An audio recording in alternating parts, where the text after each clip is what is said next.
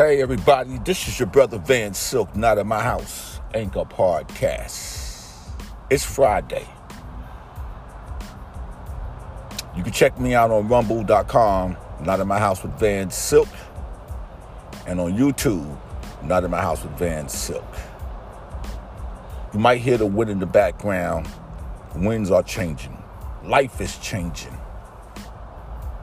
We live in a world today where life don't even really matter anymore to the next human being. Rest in peace to Jordan Neely, a Michael Jackson impersonator who might have fell on hard times. But we know on the New York City subway, you have panhandlers. On the platform, you have musicians, you know, artists, guitarists, singers,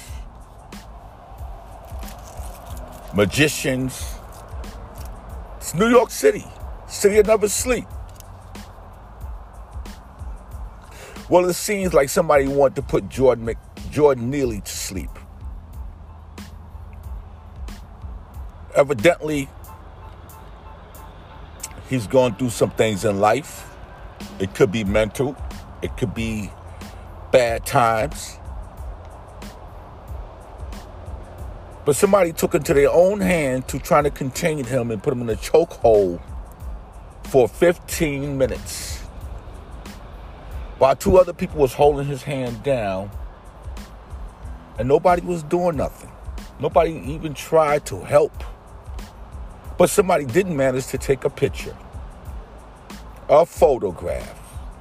Somebody managed to pull out their phone to capture a picture of this man losing his life.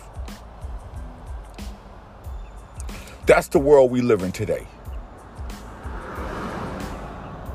Social media is greater than nothing. Social media is greater than nothing. But in other words, culture media is greater than social media. The person that took that photo, that probably sold it to Associated Press, TMZ, did you ever think about helping? Seemed like there was nobody trying to help Jordan Neely. 30 years old. There's protests going on in New York City. Mayor Eric Adams, you have to step up.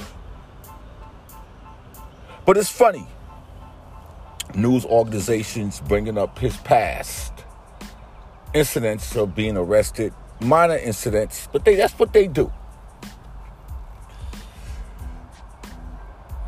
The police in New York are like gang members.